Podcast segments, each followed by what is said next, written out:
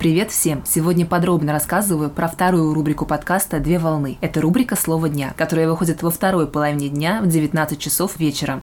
Вначале было слово. Каждый день мы произносим большое количество разных слов. В большей степени мы говорим и используем одни и те же слова для выражения и передачи информации, настроения или эмоций. И вот, услышав интересное новое слово, начинаем активно добавлять его в свою речь. За каждым словом есть своя история, свой смысл, значение, свой звук и слог. Именно из слов складываются предложения, благодаря которым происходит коммуникация. Когда коммуникация происходит с носителем другого языка, иностранцем по отношению к нам, нам требуется дополнительное время или переводчик в своем арсенале для того, чтобы произвести правильный перевод и произнести корректный ответ. Но есть слова, которые мы уже знаем и без переводчика, так как некоторые иностранные слова заимствованы из других языков и уже активно вошли в нашу жизнь. Русский язык – это язык государственно образующего народа и является аутентичным. Поэтому рубрика «Слово дня» позволяет поддерживать в актуальном состоянии свой персональный словарь. А также именно в этом блоке происходит описание актуальных слов, современной, общественной, разговорной и специальной профессиональной лексики. Рубрика будет полезна тем зрителям и слушателям, которые активно интересуются или самостоятельно изучают русский язык, носителям языка, для которых русский язык является родным, а также рубрика актуальна для лиц, стремящихся к постоянному самосовершенствованию и повышению уровня своих знаний, речевой грамотности и правильности произношения слов, а также всем неравнодушным пользователям пользователям,